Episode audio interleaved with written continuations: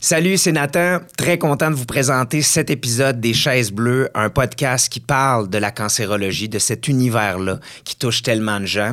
Puis c'est un projet qui est rendu possible grâce à la Fondation du CHU de Québec, qui est présentateur officiel du projet.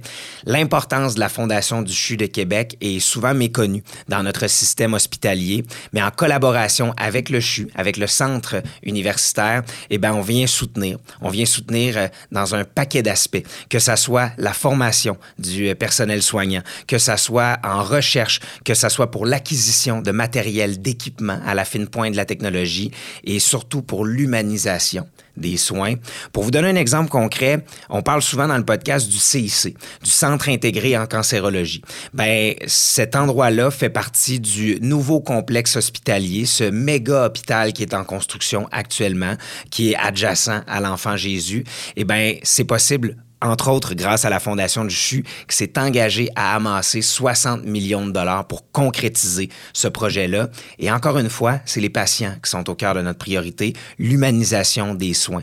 Donc, très content de les savoir avec nous dans ce projet-là. Pourquoi? Parce qu'avec la Fondation du CHU, ben, on est en train de réinventer l'hospitalisation et l'hôpital en général actuellement. Donc, merci d'embarquer avec nous. Je vous souhaite un bon épisode. Les chaises bleues avec Nathan Meyer présenté par la Fondation du CHU de Québec. Grâce à vos dons, la Fondation réinvente l'hôpital en stimulant l'innovation, l'efficacité et l'excellence des soins offerts au CHU de Québec. Le thème aujourd'hui, c'est les intervenants, les intervenantes. Donc, qui sont ces personnes-là qui vont graviter autour des patients qui euh, en viennent à apprendre cette nouvelle réalité-là? Qui sont ces intervenants, intervenantes-là qui vont graviter aussi avec les membres de la famille, avec les proches?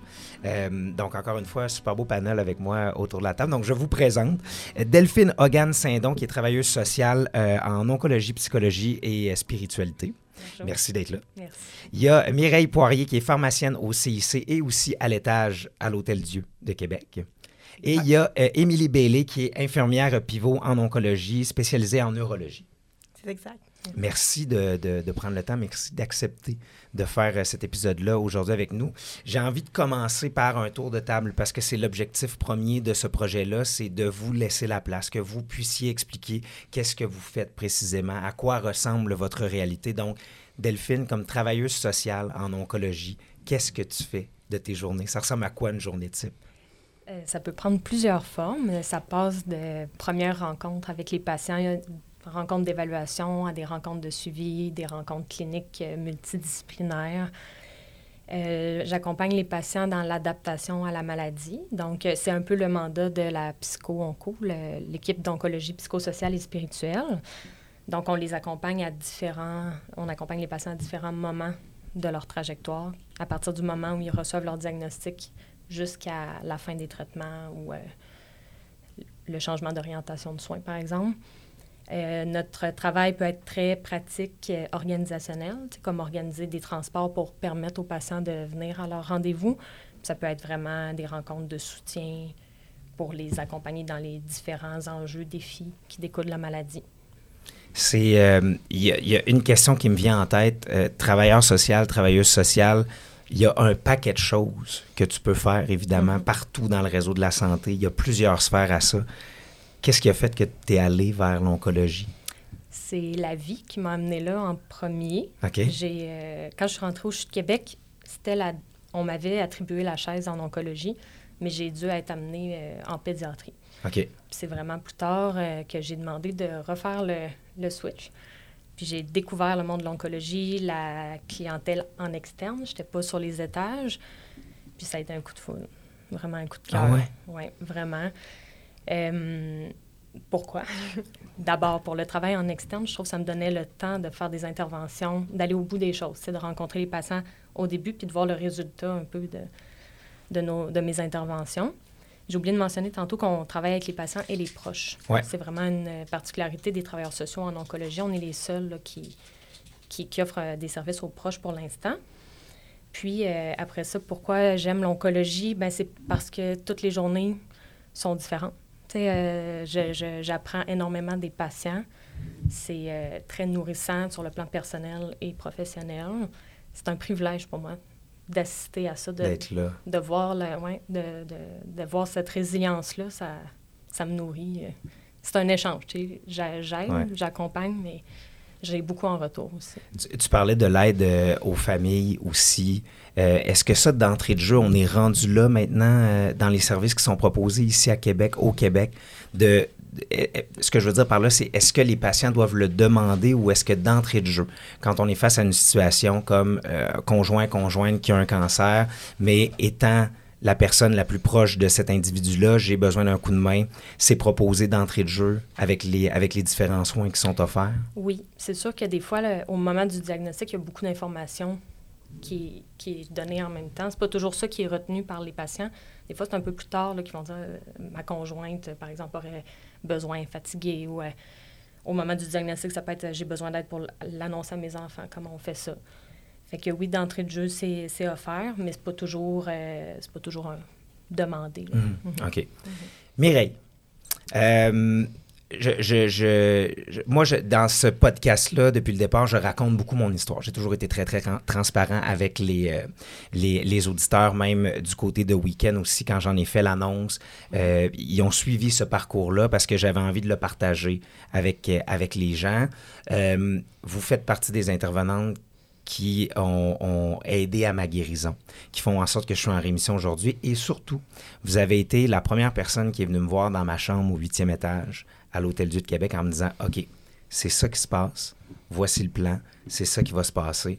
Vous avez été transparente avec moi, vous avez été vraiment un livre ouvert avec moi, mais en même temps, vous m'avez énormément rassuré dans votre approche parce que comme pharmacienne au CIC, moi, c'est comme ça que je me plais à vous présenter. Dans ma tête à moi, vous êtes comme la panoramix de l'hôpital puis du CIC, vous allez créer les potions qui vont permettre aux gens de guérir ou qui vont permettre aux gens, euh, que ce soit en soins palliatifs, de, diminuer les symptômes, d'avoir une certaine qualité de vie. Moi, c'est ma perception que j'ai de vous, mais à quoi ça ressemble votre quotidien à vous? Ben, en fait, mon quotidien est quand même très différent de si je suis sur l'unité de soins versus si je suis au centre intégré de cancérologie. Euh, quand, je suis sur l'unité de soins, j'accompagne des patients qui ont soit un nouveau diagnostic. Mhm. Donc là, la dynamique va être euh, de passer souvent après le médecin qui va avoir annoncé le diagnostic, puis qui va avoir présenté qu'on a besoin d'un traitement de chimiothérapie. C'est encore beaucoup la chimiothérapie, même s'il y a de nouvelles thérapies qu'on utilise en oncologie. Donc, souvent, le patient est quand même sous choc de la nouvelle. Mhm. Et quand on a un niveau diagnostic, ça me permet, moi, souvent de reprendre des éléments qui ont été mentionnés par le médecin, puis de rassembler ça un peu, puis de, de faire la part des choses. Euh, donc, l'expérience que tu as vécue, si tu me permets d'en parler, ben oui, tu certainement. me diras si ça ne va pas. C'est sûr que oui. Mais je trouve que c'est exactement ça l'exemple. Il y a un médecin qui t'annonce un diagnostic qui est, en bon québécois, c'est ce que je dis à mes patients, une claque à la gueule. Tu reçois une nouvelle qui est catastrophique. Donc, là, le médecin t'a dit tu as un cancer. Même si après, il dit on est à visée curative, on va donner des traitements, cette notion-là d'avoir eu euh, un, coup d'épée, on l'a. Et ça prend quelques secondes avant que ça passe. Donc, moi, quand je vais arriver par après, c'est régulièrement que je vais avoir à faire ça, de calmer un peu le jeu, puis dire oui, là, on a eu la claque à la gueule, mais maintenant, l'étape suivante, c'est celle-là. Donc, moi, je le vois vraiment comme un continuum avec l'équipe médicale de permettre d'accompagner le patient puis de dire tu passes à la prochaine étape qui est écoute, on va te traiter là. Puis ça va. Ça peut très, très bien fonctionner. Évidemment, le discours n'est pas le même si je suis en situation palliative, mais on va permettre aux patients d'accompagner, euh, d'aider dans le cheminement. Donc, ça, c'est la partie un petit peu plus psycho, même si je suis pharmacienne, mm-hmm. euh, que je me trouve à faire dans le processus. Après ça, bien évidemment, ça va être de choisir, bien, de, participer à l'élaboration du protocole, le choix des doses, comment on ajuste les traitements en fonction des caractéristiques du patient, faire l'enseignement au patient et à la famille du protocole qui a été choisi, chimio ou autres médicaments, parce que maintenant, on a quand même des choses très intéressantes en oncologie qui ne sont pas de la chimiothérapie, et de suivre les effets indésirables au cours des cycles. Donc, au Centre intégré de cancérologie, c'est plus ça qu'on va faire, le suivi, euh, l'analyse des dossiers, le suivi des effets indésirables, l'ajustement de la dose. On est un petit peu moins présent immédiatement au diagnostic, mais on va quand même faire l'enseignement auprès du patient là, assez rapidement.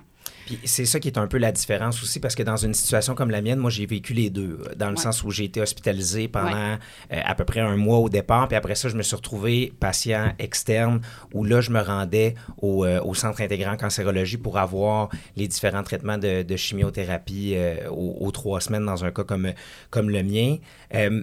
Est-ce que est-ce que c'est tout le temps pas mal les mêmes formules ou est-ce que c'est vraiment des formules qui sont modifiées, qui sont uniques pour à peu près chaque patient selon justement l'âge, l'état, euh, les effets secondaires comme vous parliez ou est-ce qu'il y a quand même des, j'aime pas ça le dire comme ça, mais des patterns de traitement qu'on sait que ça va être ça qu'on va utiliser, on va partir avec ce gabarit-là, Absolument. puis on va faire les ajustements par la suite?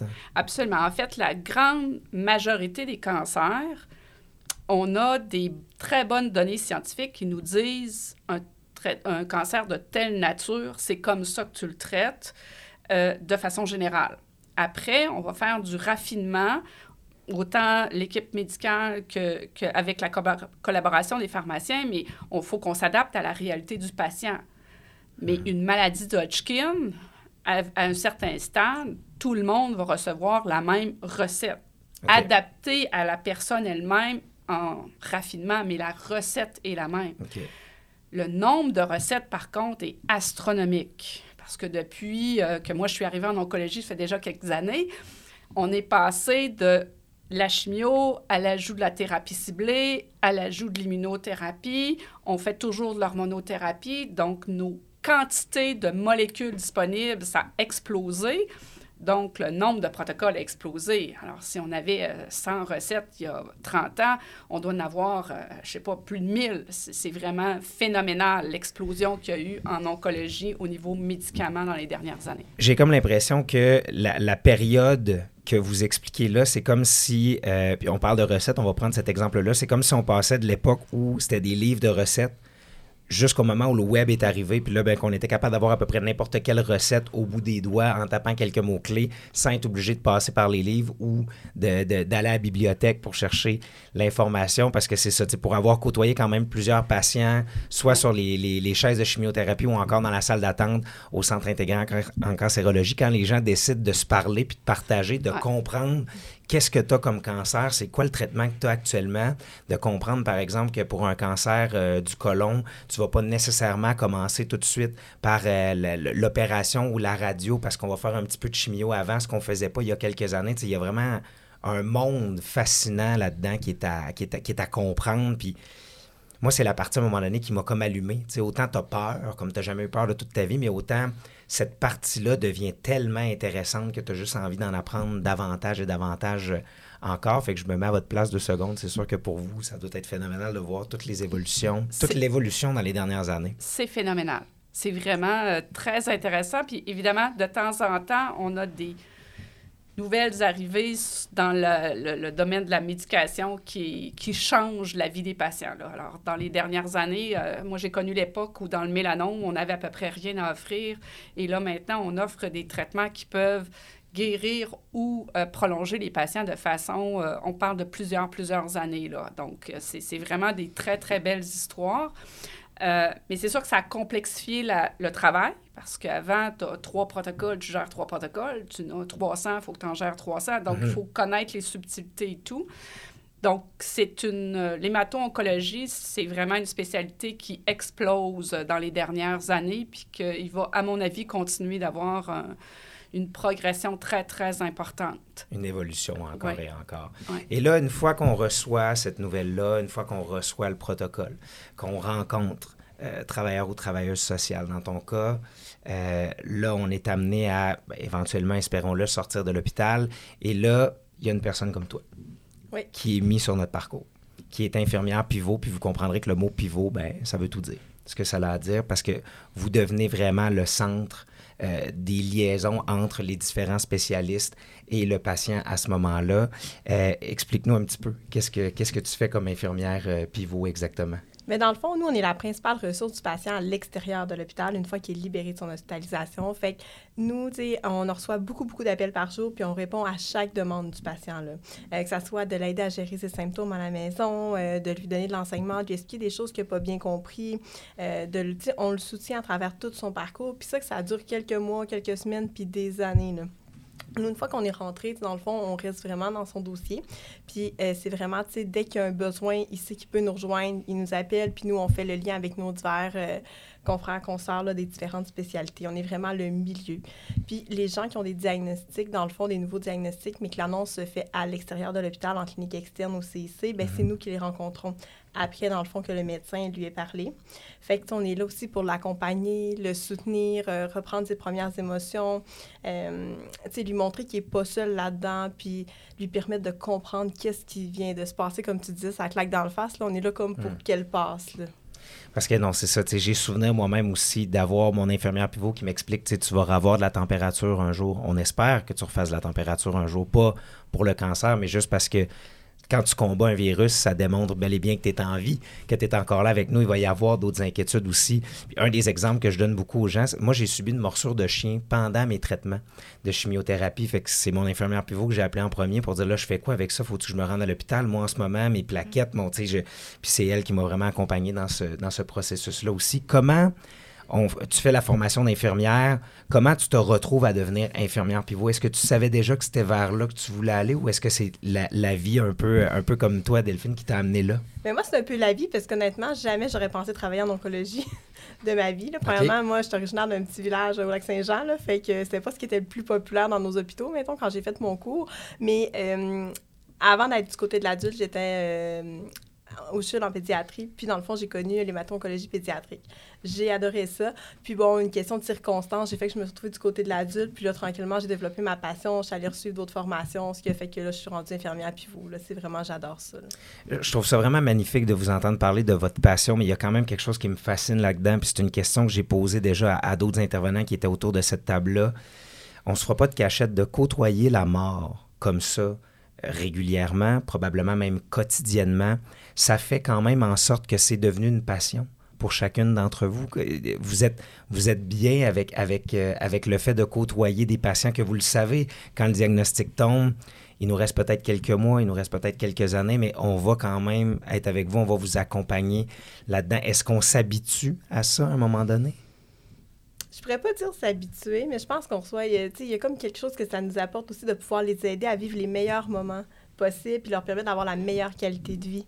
Sinon, on est là vraiment pour les aider pour qu'ils aient la plus belle qualité de vie, qu'ils puissent faire, ce qu'ils désirent faire, puis euh, poursuivre aussi, aller plus loin qu'ils veulent. Fait que, on y va vraiment avec le choix du patient. Je pense que ça amène un certain réconfort de savoir qu'ils ne sont pas souffrants à la maison, qu'ils ont pas mal au cœur, euh, qu'ils passent de belles journées. Euh, ça amène du positif là, à travers tout ça moi, j'ai l'habitude de dire à mes étudiants, parce qu'on reçoit aussi, on est un milieu universitaire, donc on reçoit les étudiants en pharmacie. Puis la première fois qu'ils arrivent sur l'unité de soins, puis ils me disent, Mireille, je pense que je vais trouver ça difficile de rentrer dans la chambre d'un patient où je suis dans une circonstance plus de palliation, même si je suis encore en chimio active, je sais que ce patient-là, malheureusement, on ne le guérira pas. Puis ils me disent, comment je vais me comporter? Et la seule solution ou façon de faire, c'est de dire intéresse-toi à son problème, ses symptômes. Si tu rentres dans la chambre pour observer un patient qui est en fin de vie, c'est très dur. Mhm. Si tu rentres dans la chambre en disant Mon monsieur a mal au cœur, mon monsieur il dort pas bien, mon monsieur a des problèmes de constipation, mon, mon patient il a des problèmes particuliers, je vais rentrer dans la chambre, je vais le questionner, je vais soulager des symptômes, donc je vais l'améliorer, je vais l'aider là-dedans. Donc, quand je suis purement observatrice, puis ça peut arriver que je suis dans une situation où euh, c'est pas à moi d'agir. Par exemple, il y a juste de la radiothérapie possible, il y a zéro symptôme. C'est quand même assez rare qu'il n'y ait pas aucune pilule dans mon patient. Qu'il n'y a rien d'autre. Oui, c'est ça, hein, quand même. Mais quand même, c'est plus dur parce que tu assistes à quelque chose qui est quand même triste. À partir du moment où tu t'investis, ben il y a une relation humaine d'une qualité extraordinaire. Puis je pense que c'est ça qui fait en sorte qu'on a cette passion-là, parce que moi non plus, je ne changerais pas de secteur. Je, fais de l'onco depuis que j'ai deux ans donc, en, pharmacie. J'exagère, mais je pense que j'ai fait six mois sans faire d'oncologie dans toute ma pratique. Mais la qualité de la relation humaine qu'on développe avec nos patients, c'est phénoménal. Si mon patient il rentrait à l'hôpital pour une petite infection urinaire, puis que j'allais ajuster son antibiotique, je serais pas capable d'avoir une relation aussi profonde en 52 secondes. Mhm. là, je me permets encore de revenir à notre expérience. Mais on s'est vu une fois, puis le lien était fait. Alors ça, c'est probablement très parlant pour toi, mais ça l'est aussi Ben pour oui. moi parce que je sors de la chambre, puis aujourd'hui, j'ai vraiment été utile. Mhm. Tu sais, dans toutes sortes de négociations, on dit souvent que le salaire est important, mais le salaire pour un professionnel de la santé, c'est oui, il faut même payer l'appartement puis l'épicerie, mais le salaire, c'est que notre patient, il vieille mieux. Alors, cette rapidité-là avec laquelle on fait un lien, ça fait que l'oncologie, pour quelqu'un qui veut s'investir, c'est 52 secondes. Là. Je suis sûre que Delphine, elle rentre dans un, dans un bureau, elle s'assoit, puis à la fin, le patient, il dit Ah oui, quand est-ce que je vous reparle? Comment je vous rejoins? Puis, c'est- tu sais, c'est la même chose pour Émilie. On est là-dedans. Ça, c'est très, très, très euh, payant sur le plan personnel. Ce qui veut pas dire qu'il n'y a pas certains soirs qu'on a besoin d'écouter un petit film léger. Ben, je comprends. Parce que là, euh, C'est sûr. Ben, en fait, ma question découle de ça, exactement de ce que vous venez de dire, du fait qu'à un moment donné, c'est pas comme un dossier qu'on ferme puis qu'on ramène pas à la maison. C'est sûr qu'il y a, y a cette partie-là humaine, il y a ce lien humain-là qui devient difficile. Puis nous, on s'attache énormément à vous parce que vous devenez notre filet de sécurité. On se fie 100% à vous parce que vous allez être ceux et celles qui allez nous aider à nous sortir de ça ou du moins à amoindrir les symptômes puis aller rechercher une qualité de vie pour le, temps qui reste aussi. Euh, je sais qu'en Europe, on est beaucoup, beaucoup en avance là-dessus. Je sais qu'en Europe, il y a déjà depuis plusieurs années ce, principe-là où est-ce que quand tu vas rencontrer ton oncologue, pharmacien, pharmacienne, pratiquement en même temps, tu vas rencontrer ton travailleur social ou euh, ton psychologue. On s'est amélioré euh, ici au Québec par rapport à ça. On est, on est plus rapide qu'avant par rapport à ça. Ben, je pense que nous, les infirmières pivots, on fait un gros dépistage là-dessus. Parce que la base, ici, ils sont pas référés automatiquement. là. C'est vraiment, ils passent par nous. Puis, tu sais, nous, on fait euh, une évaluation, dans le fond, complète du patient pour voir tous ses besoins. On passe pas mal toutes les sphères. Puis, c'est là-dessus qu'on fait beaucoup du dépistage pour les envoyer, dans le fond, euh, vers nos collègues là, euh, en soutien psychosocial là, pour les gens qui ont plus de besoins. C'est ça, c'est les infirmières pivots, nos principales référentes. OK. Puis, euh, nous, ça tombe dans un guichet, puis il y a une infirmière clinicienne qui fait le triage de toutes les demandes. OK. Fait que cette infirmière-là, c'est un premier contact avec le patient. Ça rassure le patient, premièrement, que s'il y a des délais de prise en charge, ils ont quand même un contact euh, qu'ils peuvent rejoindre. Ça permet d'évacuer la pression aussi. Puis elle, elle nous connaît extrêmement bien. là. Elle connaît notre rôle, puis avec son évaluation, elle est capable de diriger le patient vers la meilleure ressource. Des fois, c'est en service social, des fois, c'est en psychologie. Puis notre équipe est très beaucoup plus vaste que ça aussi. On a une infirmière euh, praticienne spécialisée en santé mentale, on a une psychiatre, on a euh, kinésiologue, sexologue, intervenant en soins spirituels. On a vraiment... euh, Euh, Il y a vraiment un bassin là, Ouais. assez important. Puis là, euh, je pose la question, mais je veux pas, je veux pas te mettre dans l'eau chaude. là. Mm-hmm. C'est juste que je peux pas, pas poser la question. Il y a cette réalité-là de problématique de main-d'œuvre un peu partout dans le domaine de la santé. On le sait aussi. Est-ce que tu, tu parles d'un gros bassin avec différents spécialistes, mais est-ce qu'on en a assez actuellement? Est-ce qu'on est, est-ce qu'on est bien par rapport à ça? Est-ce que le ratio est, est bien par rapport au nombre de patients qui malheureusement se retrouvent avec un, un diagnostic? J'ai envie de dire non. Parce que Ça pourrait être mieux. j'ai été là à l'ouverture du CIC, du Centre intégré de cancérologie, puis les demandes ne cessent d'augmenter. Puis notre effectif aussi a augmenté. On, est plus de, par exemple, juste en service social, j'ai commencé, je pense qu'on était deux, une à distance, moi en présentiel, puis on est rendu quatre. Et ça Puis prendra encore assez. 6, 8, 10. Ouais. Est-ce qu'il y a plus de cancers qu'avant? Ou est-ce que c'est parce qu'on diagnostique mieux les cancers qu'avant? Parce que tu parles de l'ouverture du CIC, puis j'ai l'impression aussi que euh, je fais une comparaison un peu boiteuse, OK? Mais je pense que vous allez me comprendre. Vous êtes en train de magasiner une nouvelle voiture, vous avez envie de vous acheter un Tiguan, vous allez avoir l'impression de voir que des Tiguan partout sur la route. C'est un peu l'impression que j'ai eue. Il y a plein de gens autour de moi, j'ai plein d'amis autour de moi qui se sont retrouvés avec des diagnostics. Euh, on a été plusieurs même à se poser la question par rapport à la COVID, parce qu'on avait plusieurs symptômes qui étaient très similaires à la COVID, puis des fois parce qu'on est jeune, c'était à nous de gratter un peu puis de dire au médecin, il y a de quoi qui marche pas, là, ça fonctionne pas, pour se rendre finalement à la fatidique journée où on a le diagnostic. Est-ce que c'est moi qui lis mal le, scénario actuellement ou est-ce qu'il y a plus de cancers qu'une une certaine époque? Bien, en fait, euh, il y l'incidence de cancer augmente, donc oui, il y en a un peu plus. Mais c'est sûr qu'il faut comprendre deux choses sur la cohorte. Premièrement, nos patients vivent plus longtemps. Ça, c'est quand même une bonne nouvelle. Mais moi, quand j'ai commencé à travailler, un cancer colorectal, on leur donnait six mois de chimiothérapie, puis s'ils vivaient un an, on était content. C'est un cancer colorectal métastatique. OK. Maintenant, on parle de plusieurs années de survie. Euh, donc, c'est sûr que ce patient-là, il diminuait la cohorte assez rapidement parce que malheureusement, il décédait de son cancer. Mhm. Donc, plus nos traitements sont efficaces, plus mes patients restent en vie longtemps. Excusez, je dis mes patients, c'est mes réflexes, là, mais ils ne sont pas à moi personnellement, mais en tout cas, j'y tiens quand même. Bon. Euh, excusez. Donc là, bref, nos patients vivent plus longtemps. Alors ça, c'est le, le premier, euh, le premier point. Donc, ce qui fait qu'un patient qui pouvait avoir des besoins pendant un an, là, s'il y a des besoins pendant cinq ans, ben ça va, ça va jouer sur tous les autres professionnels. Euh, donc, en puis les patients, les gens vivent plus vieux. C'est quand même une maladie qui arrive en général plus sur les gens qui sont un peu plus âgés parce qu'une cellule qui se met à mal fonctionner, plus on vit longtemps, plus il est à risque de se produire. Donc, plus nos euh, notre population vit longtemps, ben, plus on va avoir de cancer. Donc, les gens vivent plus longtemps, on a plus de cancer et je fais vivre mes patients plus longtemps. Donc, la cohorte grossit des deux bouts.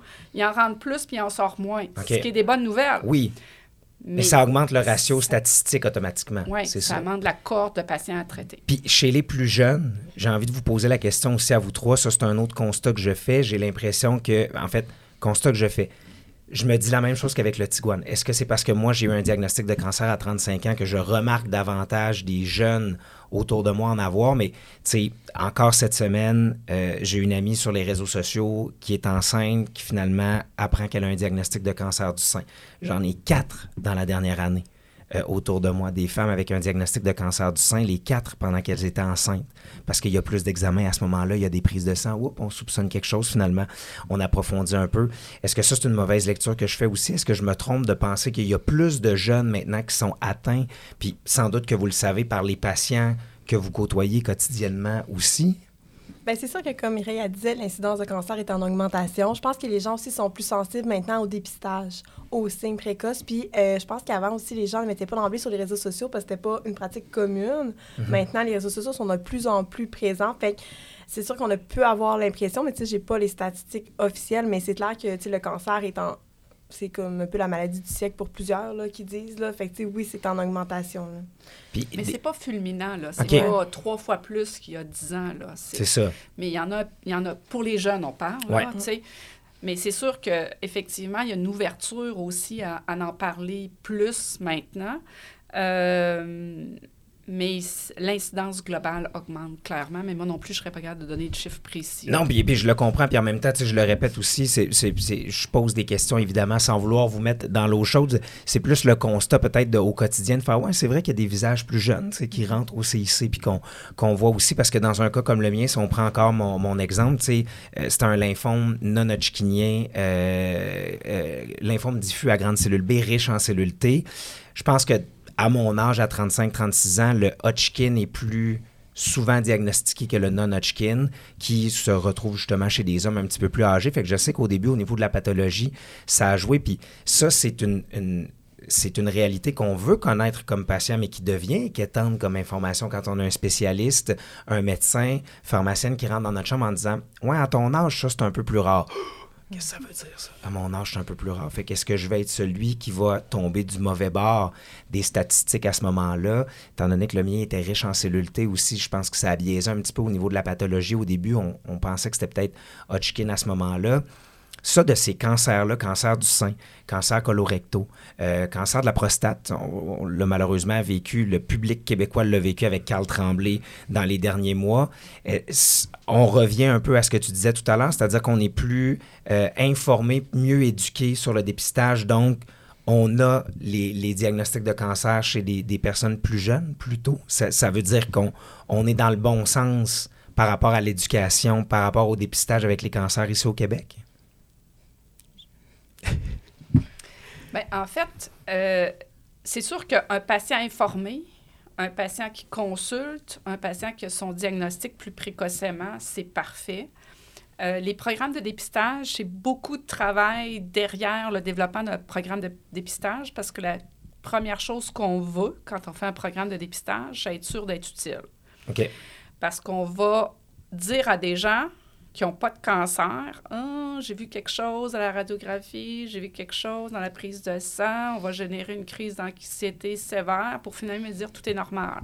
Fait qu'il faut que le bénéfice du processus soit clairement démontré par des études. Fait que ça paraît facile à dire, ah, on va faire un programme dépistage pour A, B et C, mais pour que le programme soit valable, il faut qu'il démontre un avantage pour sauver des vies compte tenu des inconvénients qu'il va provoquer, des coûts de société, parce que cet argent-là qu'on met dans le programme de dépistage, il faut bien payer les gens qui analysent les tubes et tout mhm. ça, on ne le met pas pour autre chose. Donc, chaque programme de dépistage est évalué et, étudié comme il faut. Euh, notre impression, c'est quand même effectivement que les cancers arrivent chez les patients plus jeunes. C'est sûr que il y a un biais de perception à partir du moment où on a eu un nous-mêmes. On se dit, voyons, mon voisin il en parle, mais peut-être qu'il n'aurait juste pas parlé avant parce que ça s'est réglé par une chirurgie, mhm. puis il l'aurait juste pas dit, tout simplement. Mais on voit une augmentation de l'incidence, puis oui, on a des plus jeunes âges. Euh, ceci étant dit, on, ça demeure que les traitements restent basés sur les évidences scientifiques qu'on va avoir de publier. Puis de temps en temps, on a des maladies qui sont franchement très, très rares, où là, le patient se fait dire, euh, une situation, mettons, la tienne exponentielle, là, il y a 25 cas publiés dans la littérature. Ça, c'est vraiment, euh, là, on est dans le rarissime. et on essaie de, d'aller chercher l'expertise le plus possible. Mais tu sais, c'est très complexe, en fait, toute la chaîne. Je trouve ça intéressant, d'ailleurs, tous les épisodes que tu fais, parce que juste le diagnostic de la pathologie, là, mhm. des fois, le pathologiste dit c'est un cancer du poumon à petites cellules. C'est clair, là, c'est presque écrit en, en lettres, en lettres majuscules. Puis des fois, c'est ah, oh, je vais parler à mon collègue, à un petit peu, il faut que je consulte, je vais envoyer la pathologie à Toronto, je vais demander. Donc, toutes les étapes de, du, de, de la prise en charge d'un cancer, c'est complexifié, c'est raffiné. On fait beaucoup plus d'analyse génétique, donc pour pouvoir utiliser des médicaments plus spécialisés. Donc, tout explose vraiment en, en oncologie malheureusement aussi le nombre de patients qui ont un diagnostic. Donc, ça va. Euh, un ne vient pas sans l'autre, au fond. Plus on, a des bonnes méthodes pour trouver, pour diagnostiquer, évidemment, plus on risque d'en trouver aussi. Puis, effectivement, au niveau de la pathologie, ça, encore là, il y a quelque chose d'hyper intéressant euh, par rapport à ça, parce que, dans un cas comme le mien, moi, c'était une bronchoscopie qu'on a tenté de faire au départ. J'avais pratiquement plus de plaquettes donc, je saignais énormément. Finalement, la pathologiste n'avait pas réussi à tout avoir. C'est avec un, scan, finalement, qu'on a découvert un ganglion. Puis là, on est en mesure de trouver un chirurgien qui a accepté d'aller m'ouvrir là pour aller le chercher. Parce qu'avec le nombre de plaquettes que je voulais, euh, l'impression que ça me donne, c'est qu'il y a eu un travail qui a été fait en coulisses, d'avoir différents spécialistes qui ont convaincu le chirurgien de dire je vais, je donner des plaquettes, mais rendu à tant de plaquettes, t'acceptes-tu parce qu'on a besoin d'avoir une pathologie? Puis je prends cet exemple-là pour justement essayer de nous amener en coulisses. À partir du moment où est-ce qu'il y a un diagnostic, on peut prendre le mien comme exemple. Je sais que maintenant vous travaillez beaucoup en équipe, vous êtes des intervenantes qui se parlent ensemble. Il y a un diagnostic, par exemple, comme le mien, le dossier est déposé, on est en train de déterminer le protocole. Comment ça se passe en coulisses? Comment vous vous rencontrez pour parler d'un patient comme ça, d'un cas type, par exemple, et déterminer qui va faire quoi? À quel moment? C'est quoi cette job de coulisses-là? Comment ça marche? Bien, il existe ce qu'on appelle les cliniques des tumeurs. Là. Chaque site tumoral a ses cliniques de tumeurs qui sont souvent comme une fois par semaine ou deux semaines. Puis les cas justement plus exceptionnels qui ont des petites particularités sont discutés là. Euh, c'est autour de la table, il y a différentes spécialités de médecins, que ce soit hémato-oncologue, radiologue, nucléistes, des... Euh, Pathologistes. Les pathologistes, merci. Après ça, euh, c'est ça, les chirurgiens. Euh, nous aussi, souvent, les infirmières pivots, on y assiste, les pharmaciennes parfois aussi. Il y a vraiment tous les intervenants possibles peuvent y assister. Là.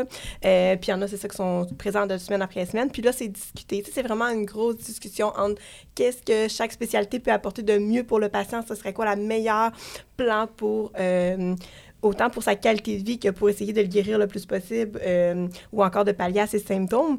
Fait que c'est un peu comme ça que ça fonctionne. c'est sûr que pour chacun fait quoi, ben c'est selon le plan qui est déterminé parce qu'on a tous chacun notre rôle un peu à travers tout ça. Puis euh, chaque spécialité a ses cliniques-là. Fait que c'est des discussion, genre, vraiment importante. Puis euh, c'est vraiment l'objectif d'offrir le mieux pour le patient. J'ai l'impression que ça aussi, ça a changé beaucoup dans les dernières années parce que je me rappelle d'une de, une de mes grand-mères qui est très malade, hospitalisée à l'Hôtel Dieu. Elle a un cancer et euh, elle a un oncologue et j'ai l'impression que c'est lui qui prend toutes les décisions. on s'entend, c'est la perception d'un petit garçon de, de 8-9 ans, mais c'est vraiment l'impression que ça me donnait alors que maintenant, j'ai vraiment l'impression que vous travaillez énormément en équipe comme ça, que tout le monde se parle. Puis autant on peut dire des fois sur le système de santé qu'il y a un manque de communication, qu'on attend longtemps. Là, pour l'avoir vécu un peu de l'interne, j'ai l'impression que ce travail d'équipe-là fait partie de la base maintenant de, l'oncologie. Je me trompe pas en disant ça?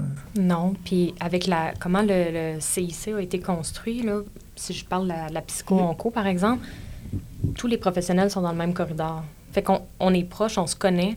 Puis des fois, le patient arrive dans le bureau de la travailleuse sociale, puis je me rends compte avec l'évaluation que je suis pas la bonne personne ou que le besoin prioritaire, il n'est pas au niveau social, il est, au niveau... Euh, ça. On aurait besoin d'un traitement, disons, via la psychothérapie pour travailler un trouble anxieux ou euh, des symptômes dépressifs, par exemple. OK.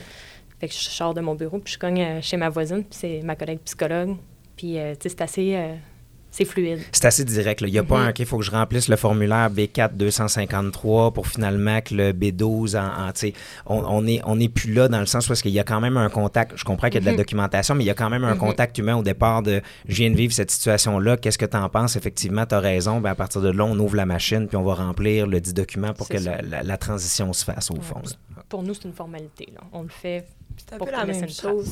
C'est un peu la même chose, dans le fond, pour euh, quand vous venez voir le médecin, là, au CIC, dans le fond, chaque médecin a comme deux portes. Le patient rentre par une, puis il y en a une dernière, le médecin, mais tous les médecins peuvent se réunir en plein milieu, dans le fond, puis euh, discuter s'ils ont besoin d'un radio-oncologue, peu importe, d'une autre spécialité. Puis dans ce milieu-là, justement, nos pharmaciennes euh, qui font partie, puis même nous aussi, on est un petit peu en externe, mais on vient également. Fait qu'on a vraiment accès à toute l'équipe en même temps. autant, moi, si j'ai pour une question pour notre pharmacienne ou un, un, effet secondaire à régler, on a besoin du médecin. On est tout en même temps, on en discute là, puis on peut trouver une solution pour notre patient. Cette solution, vous, vouliez dire quelque chose, ben, allez-y, allez-y. Juste rajouter que, en fait, nos patients ont quand même un cheminement qui est assez similaire. Ils ont des besoins qui peuvent être spécifiques, mais on sait qu'un cancer colorectal que je vais traiter en néo-adjuvant, c'est-à-dire que la chimio avant, la chirurgie, c'est ça le cheminement. L'infirmière pivot, elle connaît super bien ce cheminement-là, puis je sais qu'elle connaît. Je n'ai pas besoin de l'appeler pour dire, écoute, on a un patient qui a été hospitalisé si j'ai un problème particulier, là, je vais l'appeler. Sinon, je vais dire assurez-vous aux gens d'étage que l'infirmière pivot a été mis au dossier. Moi, quand je vais rencontrer le patient, déjà, je vais lui avoir dit tu une infirmière pivot qui est mise au dossier. Elle va t'appeler demain ou après-demain. Ça va être ta porte d'entrée pour tout. Tu as des affaires que tu n'es pas sûr. Est-ce que c'est pour la pharmacie? Est-ce que c'est pour le travailleur social? Prends pas de chance. Appelle ton infirmière pivot. Elle va te diriger notre structure, on la connaît, puis on y fait référence, puis c'est pas très long que le patient y comprend, là, OK, mon infirmière pivot, c'est ma pivot. Parfait. Euh, puis elle, a sait, j'espère que c'est toujours comme ça, que quand elle vient pour me poser des questions, quand je dis moi, c'est à l'équipe de pharmacien, un membre d'équipe de pharmacie, elle a une réponse. Elle veut dire, OK, oui, c'est vraiment un symptôme médicamenteux, c'est un problème qu'il faut que je règle. Puis je présume que c'est la même chose avec euh, les gens en service social. Quand tu as un cas un peu plus compliqué ou des subtilités, on va se parler de vive voix. Parce que là, on dit, ouais, ça, il y, a un enjeu particulier. Euh, c'est la même chose avec les nutritionnistes. Il y a des moments où ça va bien, on va faire les recommandations, les infirmières dans la salle de traitement vont faire les recommandations standards, mais là, ils se rendent compte qu'il y a quelque chose qui ne fonctionne pas. Là, ils vont faire signe à un nutritionniste de dire, viens donner un coup de pouce là, parce qu'il y a des enjeux. Donc, tu sais, on est une structure qui existe autour du patient quand même en oncologie, centre intégré euh, de cancéro ce qui nous reste, c'est de se parler vraiment pour les cas un peu plus spécifiques dans les deux sens. Si tu réfères à quelqu'un en particulier, puis là, tu dis, tiens, donne-moi donc des nouvelles pour que je le sache, ou si ça influence mais Parce que plusieurs têtes valent mieux qu'une, au fond. Fait que vous prenez les, les, justement les aptitudes de tous et chacun. Puis, vous parliez de, de nutritionniste, ça me fait penser à les derniers jours où j'étais à l'hôpital, puis là, vous me corrigerez, là, mais les derniers jours où je suis à l'hôpital, il y avait euh, mon inflammation qui était vérifiée par mon taux de ferritine dans mon sang. Puis euh, ça, bougeait énormément d'une journée à l'autre. Puis à un moment donné, je me souviens qu'il y a un des oncologues qui vient voir, puis il me dit, tu tant que ça, c'est pas stabilisé, je peux pas te laisser partir, mais je l'explique pas. Pourquoi? Parce que là, il y a eu un premier traitement de chimio. On voit que l'inflammation a diminué énormément. Puis finalement, c'est par cette discussion-là avec le nutritionniste qui dit Mais il a perdu énormément de poids. Fait que moi, je lui donne du ensure à chaque repas. Et c'est bourré de fer. Fait que probablement que ça doit jouer dans vos statistiques. Et là, à ce moment-là, on avait arrêté de me donner des tu sais, je voulais juste le mentionner parce que je trouve que c'est un exemple très, très probant, pardon, pour les auditeurs, auditrices, peut-être de à quel point, justement, imaginez deux secondes que le nutritionniste puis que l'oncologue se parlent pas ça aurait pu prendre des jours et des jours avant qu'on mette le doigt, mais le fait que vous travaillez comme ça, justement, ensemble, en cercle, que tout le monde se parle, ça fait que j'ai l'impression que ça va tellement plus vite pour le patient. Au final, vous, vous bénéficiez de ça parce que vous êtes en mesure d'offrir le meilleur soin possible à votre patient, mais le patient aussi automatiquement en bénéficie parce que c'est sûr que ça va beaucoup plus vite pour lui euh, aussi à ce moment-là. Comme euh, infirmière pivot, euh, je le sais que moi, j'appelais la mienne à peu près à tous les jours. Euh, les auditeurs me connaissent. Pardon. les auditeurs me connaissent quand même un peu. Je suis une nature anxieuse dans la vie. je me souviens d'avoir dit à mon infirmière, puis vous, à un moment donné, je sais que je suis tannant parce que je vous appelle à tous les jours. Puis elle m'avait dit, tu vas voir au fil du temps, ça va diminuer. Inquiète-toi pas, je suis déjà passé par là. Je sais qu'il y en a d'autres aussi, mais le plus longtemps qu'un patient peut être jumelé avec son infirmière pivot dans une. Euh, tu sais, on prend une situation comme la mienne où je suis en rémission, on touche du bois, on espère que ça ne revienne jamais, mais je sais qu'on m'a parlé quand même d'une dizaine d'années où euh, je vais être appelé à faire des, des tests. Là, pour l'instant, c'est aux trois mois, en espérant que ça tombe euh, deux fois par année, puis éventuellement une fois par année, ou s'il y a des symptômes qui reviennent. Mais moi, comme patient, puis est-ce que c'est peut-être ce qu'on peut dire aux auditeurs? Dans un cas où il y a des médecins qui me disent 10 ans, est-ce que je peux être en lien avec mon infirmière pivot pendant les dix prochaines années? Oui, dans le fond, vous pouvez être en lien avec votre infirmière pivot. Puis, on ne sort pas des dossiers. Mais on est vraiment là, comme par contre, pour euh, tout ce qui est en lien avec le cancer, puis les effets, les effets secondaires, dans le fond, que vous pouvez avoir à long terme aussi pour ce qui est en lien avec le cancer. C'est sûr que si vous nous appelez pour une petite grippe, ça fait comme vous êtes en rémission, ça n'a plus de lien on sera pas la meilleure ressource. On va Faut vous plus je fasse ça? Non. bon.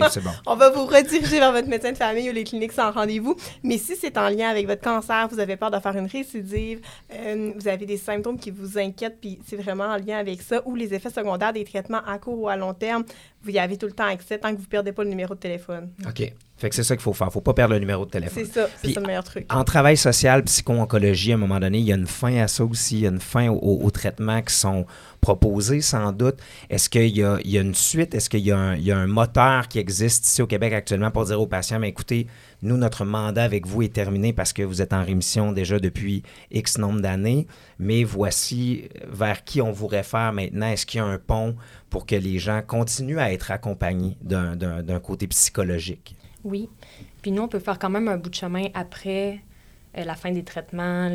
on accompagne jusqu'au retour au travail, des fois, avec tous les enjeux qui, peuvent être liés au retour au travail. Mais après, il y a les ressources communautaires qui, sont, qui offrent vraiment beaucoup de services. Là. Euh, je suis toujours impressionnée parce que ça va de groupes de soutien à lieux de rencontres informels euh, mm-hmm. autour d'une cuisine collective ou d'activités d'écriture, d'art-thérapie. Fait que généralement, avant de faire la coupe, moi, je m'assure qu'il y a un filet qui est mis en place, qu'il y a un premier contact qui a pu être fait avec la communauté, là, si le besoin est plus, euh, risque plus d'être répondu par ces ressources-là. Fait que c'est rare que quand je ferme, c'est vraiment que le, le patient me congédie. Là. C'est correct, je suis correct. Je, peux voler de mes propres Mais on est content qu'un patient nous congédie, entre ben guillemets, parce que ça veut dire que c'est ça, on est rendu à, une autre étape mhm, aussi. Euh, puis c'est ça, il y en a un paquet de ressources d'ailleurs. Si vous êtes à l'écoute actuellement parce que c'est votre réalité, pour vrai, poser des questions à, vos infirmiers, infirmières pivots. Euh, moi, j'ai découvert la Fondation québécoise du cancer. Il y a un groupe que je j'ai pas pu faire pour l'instant encore parce que euh, c'est l'après-midi. Malheureusement, ben, je travaille l'après-midi, mais éventuellement, il y en aura peut-être un le matin sur la peur de la récidive qui est menée justement par une de vos collègues du département de psycho-oncologie. il y a une bibliothèque au Centre mm-hmm. intégré en cancérologie. Il y en a une à la Fondation québécoise du cancer aussi. On est en mesure de se renseigner. Mais souvent, c'est ça. La, crainte, la peur fait en sorte qu'on se met un peu la tête dans le sable. Puis des fois, je pense qu'il y a comme un réflexe de dites-moi-en le moins possible. Faites juste me donner les traitements. Mais au final, quand on fouille, on se rend compte qu'il y a un paquet de, de ressources hyper euh, intéressantes. Vous parliez des différents traitements tantôt, puis euh, j'ai envie qu'on en parle de ça aussi parce que moi, j'ai croisé euh, une amie, une ancienne collègue de travail qui a combattu un cancer du sein euh, sans passer par la chimiothérapie. Puis elle m'a parlé de ça, l'immunothérapie. là, il y a de la chimiothérapie, il y a de la radiothérapie, il y a l'immunothérapie. J'ai l'impression qu'il y a, comme vous disiez tantôt, un paquet de traitements qui sont disponibles. Est-ce que c'est possible de, de nous démêler, de me démêler un peu là, dans tout ça? Ben, en fait, euh, je dirais que on va faire trois premières catégories. Il y a la chirurgie. Hein. Tout le monde sait ce que c'est. On enlève le morceau. Euh, puis, euh, ceci étant dit, ça paraît très simple, mais c'est de plus en plus des spécialités oncologiques maintenant parce que la façon d'aller resséquer les trucs, qu'est-ce qu'il faut aller enlever aux, autour, c'est très, très poussé maintenant comme, comme données scientifiques et comme technique. Après ça, il y a la bonne vieille radiothérapie. qui, elle aussi, explose en termes de possibilité de traitement, mais on envoie des rayons, donc sur une zone qui est jugée malade. Et ensuite, on a les médicaments. Donc là, nos médicaments, eux autres, se divisent en quatre grands groupes en oncologie. Donc, il y a l'hormonothérapie, qui est en fait des anti-hormones. On donne, euh, c'est des cancers qui sont, qu'on va dire, hormonodépendants. Donc, que l'hormone sexuelle mâle ou féminine va provoquer une croissance tumorale. Donc, cancer du sein hormonodépendant, les estrogènes poussent sur la tumeur cancer de la prostate, la testostérone pousse sur la tumeur. Donc, ce que je vais faire, c'est que je vais essayer de couper ces agents-là pour traiter le cancer. Marche très bien, mais j'ai pas beaucoup de cancers qui sont hormonodépendants. Après ça est arrivé euh, dans l'histoire du développement la chimiothérapie, qui est en fait un médicament qui fait en sorte qu'une cellule qui se multiplie vite se fait détruire par euh, cette chimiothérapie-là. Fait que la chimio, comme je dis aux patients, c'est efficace, mais ce n'est pas intelligent. Donc, ça reconnaît une cellule qui se multiplie vite. En général, les cellules cancéreuses sont le cas. Mais on a aussi des cellules saines qui se multiplient vite, dont celles qui produisent des cellules du sang, ce qui fait qu'on peut avoir certains effets, secondaires. OK. Donc, pendant plusieurs années, on a eu juste ça. Et là est arrivé de, dans les années 90 une nouvelle classe de médicaments qu'on appelle la thérapie ciblée. Donc ça, c'est des médicaments pour lesquels on a réussi à trouver dans la cellule cancéreuse un dysfonctionnement. Ça, c'est vraiment intéressant du point de vue euh, scientifique. On sait que la cellule, on a su où elle était dysfonctionnelle, puis il y a quelqu'un de brillant qui est allé dire, je vais aller créer une molécule qui va aller corriger le défaut. OK. Alors, c'est le nom de thérapie ciblée. Ça va normalement euh, se rendre là juste où il y a un problème. Donc, au début, on était très excités. On se disait, la thérapie ciblée, ça va révolutionner les cancers, ça va être réglé. Le problème, c'est que ce n'est pas aussi parfait que ça. Puis, malheureusement, il y a des cellules cancéreuses qui vont avoir plus qu'un défaut. Puis, ça donne quand même des effets secondaires, la thérapie ciblée. Fait que je ne peux pas donner 4-5 molécules de thérapie ciblée à un patient. Là. Il va me dire, Mireille, euh, j'ai peut-être un cancer qui ne pousse plus, mais je suis plus capable de manger, j'ai de la diarrhée, je ne file pas pantoute. OK. Mais pour certaines maladies, c'est phénoménal l'efficacité que je vais avoir avec la thérapie ciblée. Sauf que ça m'oblige aussi que j'identifie chacun des défauts cellulaires. Donc, ça veut dire qu'on fait beaucoup, beaucoup de recherches, puis on a trois, quatre patients qui vont avoir ce défaut-là. Puis... Alors, ça devient difficile de trouver des molécules pour chaque défaut de fonctionnement. Donc, par après est arrivée une nouvelle classe de, de traitement qui est aussi très excitante, mais complètement l'inverse de la thérapie ciblée c'est de dire je vais utiliser le système immunitaire de mon patient. Alors, c'est le traitement qu'on appelle immunothérapie. Donc, ce que je fais à ce moment-là, c'est que je dis au système immunitaire du patient travaille plus fort parce qu'un système immunitaire qui serait A1 aurait dû détecter la cellule anormale et la détruire. Donc, il y a un peu dormi au gaz si mon patient il développe un cancer. Donc, ce qu'on va faire, c'est qu'on va euh, donner une chance au système immunitaire de s'exprimer de façon plus performante. Évidemment, il y a des cancers qui ne répondent pas du tout à l'immunothérapie parce qu'ils sont très bien cachés. Puis même si je, je donnerai un, un air d'aller euh, au système immunitaire du patient, ça ne sera pas suffisant. Ça ne servira pas, OK. Alors que pour d'autres, ça va faire toute la différence. Donc, par exemple, dans les mélanomes, l'immunothérapie a, a représenté une percée extraordinaire. Donc, on avait des jeunes qui décédaient très rapidement auparavant, puis maintenant, on peut leur offrir des traitements d'immunothérapie qui fait en sorte qu'on a des rémissions complètes, même parfois pour des cancers, ben, en fait, assez régulièrement pour des cancers métastatiques. Donc, c'est pour certains cancers, l'immunothérapie, c'est vraiment phénoménal comme place. Pour d'autres, c'est beaucoup plus limité. Donc, ça, c'est le pathologiste qui nous aide beaucoup OK. La pathologie en oncologie, c'est fondamental. Fait que c'est sûr que le pathologiste, quand il va analyser les affaires, il va nous dire que caractéristique A, B, C, D. Euh, et ça, ça change aussi, hein, parce qu'au départ, on ne fait pas le test pour une telle situation. Puis là, on se dit, ah, mais maintenant qu'on a des médicaments, il faudrait qu'en pato, tu regardes là, si ce patient-là risque de répondre à l'immunothérapie. Ouais. il y a des tests qu'on fait maintenant sur les tumeurs qu'on ne faisait pas il y a 15 ans, parce que de toute façon, ça n'aurait rien donné, on n'avait rien à offrir. Alors, ça, ça chemine. ça, ça permet de faire en sorte qu'on évite si je comprends bien, de donner des traitements à des patients qui pourraient subir les effets secondaires, mais en sachant qu'il n'y aura pas de bénéfice. Exact. Justement, en faisant ces différents tests-là qu'on ne faisait pas il y a Ouais. quelques années. Fait que la fameuse image de la chimiothérapie qui brûlait l'intérieur du corps au complet, qui nous a été exposée maintes et maintes fois au cinéma avec cette jeune femme, plus de cheveux, avec un bandeau qui passe sa journée à être malade dans, dans la cuvette de la toilette. C'est par des percées comme celle-là qu'on est en mesure de faire aujourd'hui. OK, mais ce traitement-là, je ne vous le donnerai pas inutilement parce qu'on est en mesure de savoir qu'il n'y aura pas d'effet. Oui, puis on est aussi un petit peu plus efficace dans le contrôle des effets secondaires de- des Oui. patients que dans les films des années 80, 90 Ben. qui rapportent toujours des histoires d'horreur. Moi, j'ai eu mal au cœur 38 secondes en- entre le 17 juin et le 19 euh, novembre. Pour vous donner une petite idée, puis c'est ça, il y avait de la médication aussi qui m'avait été donnée si jamais j'avais nausée ou quoi que ce soit. J'ai eu besoin de prendre une pilule comme ça une seule fois. Parce que justement, on a été en mesure de, de- de- cibler comme il faut les traitements. Puis je comprends que c'est différent pour tous et chacun parce qu'il y a des gens qui répondent différemment aussi, des gens qui vont avoir peu de bénéfices, beaucoup d'effets secondaires ou vice-versa aussi. Ça, tous ces traitements-là, c'est tous des traitements qu'on est en mesure de donner ici à Québec on est encore obligé d'envoyer nos patients à l'extérieur des fois pour recevoir certains de ces traitements-là? Les seuls, on est vraiment très, très bien au Québec pour l'accès au traitement. OK. Ce qui va être euh, difficile ou qui va faire en sorte que certains patients vont consulter, c'est souvent pour des thérapies qui sont prometteuses, mais pas démontrées. OK. Euh, donc, on fait actuellement, par exemple, au Québec, ce qu'on appelle des CAR T-cells, donc euh, des, lymphocytes qu'on a modifiés la génétique euh, en laboratoire.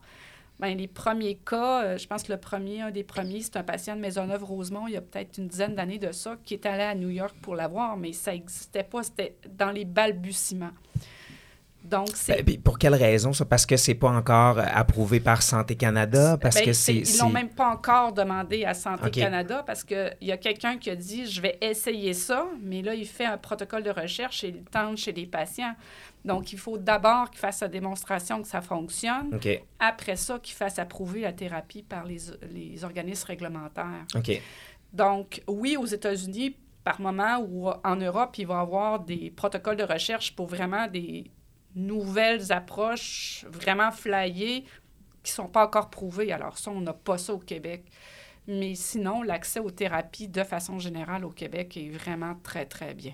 Puis l'exemple que vous donnez là, j'ai envie de vous entendre là-dessus, euh, les deux, euh, parce que euh, vous, ça devient quoi votre place à vous, autant au niveau travail social euh, que infirmière? Pivot, quand un patient vous dit j'ai des amis qui m'ont parti un GoFundMe, puis je m'en vais euh, au Japon pour avoir tel type de traitement parce que je veux tenter le tout pour le tout. Vous, l'avez probablement vécu ou peut-être que c'est de, de- de plus en plus... euh, j'ai l'impression qu'on entend beaucoup plus ces histoires-là aussi, des gens qui vont aller ailleurs, justement en Europe, qui vont aller aux États-Unis pour tenter le coup. Est-ce qu'à ce moment-là, on garde le lien avec le patient ou ça ne devient plus votre patient étant donné qu'il sort un peu du, euh, du système, du réseau de la santé? Bien, ça reste encore notre patient. Par contre, je pense qu'avant même qu'il parte, quand il commence à nous en parler, c'est important de l'informer euh, tu sais, des risques, des conséquences, de savoir ce qu'il en a parlé aussi à son équipe traitante, euh, à ses médecins, parce qu'ils doivent être au courant, là, euh, encore plus s'il y a des traitements en cours ici puis qu'ils souhaitent faire des mix. Tu sais, nous, on peut pas l'empêcher légalement, là, mais tu sais, Ok. on va l'accompagner là-dedans, mais il faut lui faire comprendre comprendre que tu sais, ce qu'il reçoit au Japon, nous, on peut pas traiter ses effets secondaires ici d'emblée là, euh, Parce via que vous n'avez pas, c'est ça, la littérature. J'ai pas la littérature, j'ai OK. pas ces choses-là. Puis, tu sais, moi, mon rôle, c'est vraiment de bien informer le patient, puis de bien informer aussi l'équipe médicale de l'intention des patients pour qu'il puisse y avoir un suivi, puis qu'il y ait vraiment une discussion entre le patient et le médecin sur la décision qui va être prise au final. Mais oui, j'ai déjà eu des patients qui sont allés à l'extérieur faire euh, des tests. OK. Fait que c'est- un, un cas vécu. Fait que C'est un cas vécu. Là, je l'ai vécu quelques fois dans les dernières années. OK. Parfait. Excusez-moi, c'est- excuse-moi, Tommy. C'est- On va peut-être arrêter ça au montage. Chez moi, que c'était mis une alarme pour une émission, puis j'ai oublié de l'enlever. C'est pas pire, hein? c'est moi qui le fais pas comme il faut. Bon, OK. C'est. Désolé. Excuse-moi. Euh, donc, qu'a vécu euh, de, de, ton côté? Même chose aussi? Pas vécu comme ça. J'ai des patients qui l'évoquent, la possibilité d'aller euh, voir ailleurs. Puis comme Émilie l'a dit, c'est de juste m'assurer qu'ils prennent une décision éclairée, puis de les accompagner dans la prise de décision. C'est mon rôle. C'est vraiment ça le mandat. Mhm. Il y a deux choses qu'on mentionne ici. Il y a le protocole de recherche que l'hémato ou l'oncologue va dire T'es jeune, t'es en forme, on est pas mal au bout de nos ressources, mais je sais qu'il y a un protocole de recherche. Je vais faire des contacts pour voir si c'est admissible. OK. Ça, c'est un scénario qui embarque, le patient reste avec nous, tout est coordonné. Ça, c'est le premier scénario. Le deuxième scénario, c'est mon beau-frère m'a dit que au Mexique, il faisait telle affaire. Ma belle-sœur m'a dit qu'à Cuba, il guérissait le cancer avec du thé vert. Ça, c'est beaucoup plus délicat pour nous. Ça, c'est ouais, ça.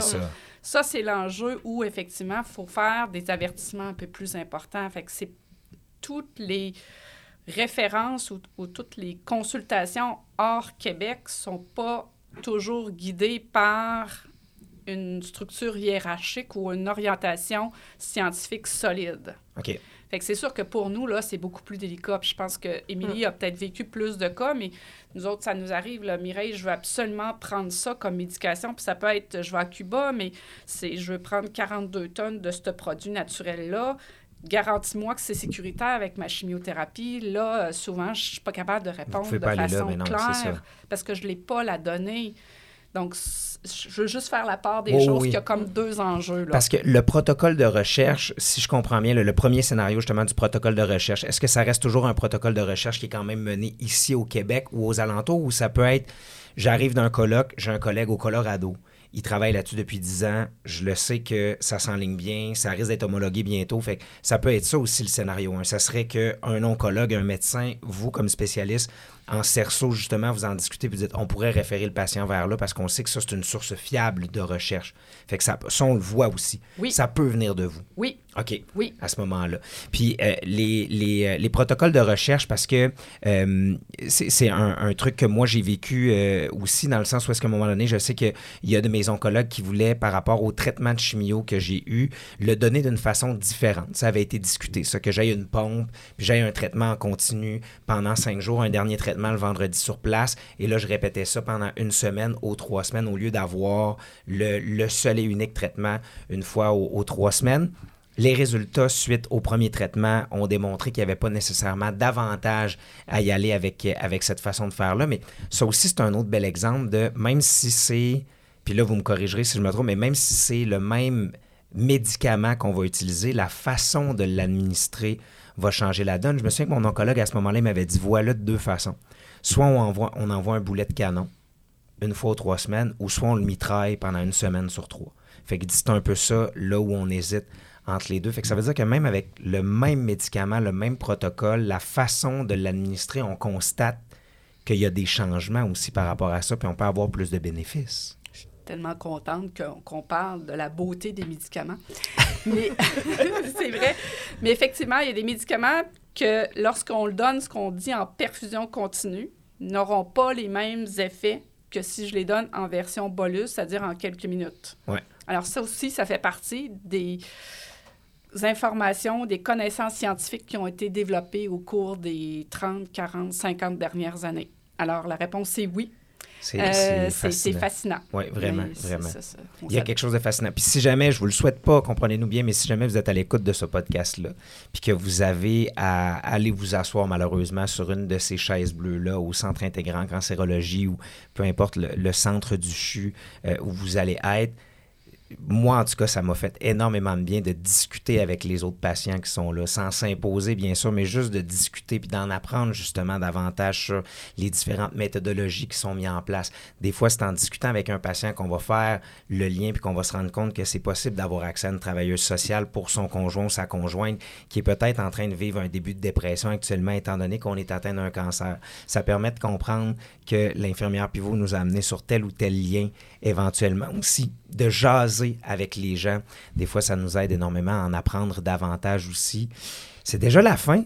Mesdames, merci beaucoup. Je vous représente une dernière fois Delphine Hogan Saint-Don, qui est travailleuse sociale en oncologie euh, psychosociale et spirituelle. Émilie Bailey, qui est euh, infirmière pivot en oncologie, euh, spécialisée en neurologie. Et Mireille Poirier, qui est pharmacienne au Centre intégré en cancérologie et à l'étage aussi de l'Hôtel Dieu de Québec. Merci vraiment pour votre temps. Voyez, ça fait une heure qu'on discute. On aurait pu discuter comme ça encore pendant deux autres heures. Fait que euh, à partir de là, on ne fait que souhaiter une saison 2 où on pourra, euh, je pourrais vous réinviter une deuxième fois. Mais merci vraiment beaucoup d'avoir pris le temps aujourd'hui. Les chaises bleues avec Nathan Meyer. Présenté par la Fondation du CHU de Québec. La Fondation offre un appui supplémentaire au CHU de Québec, lui permettant d'aller au-delà des moyens offerts par le système de santé publique.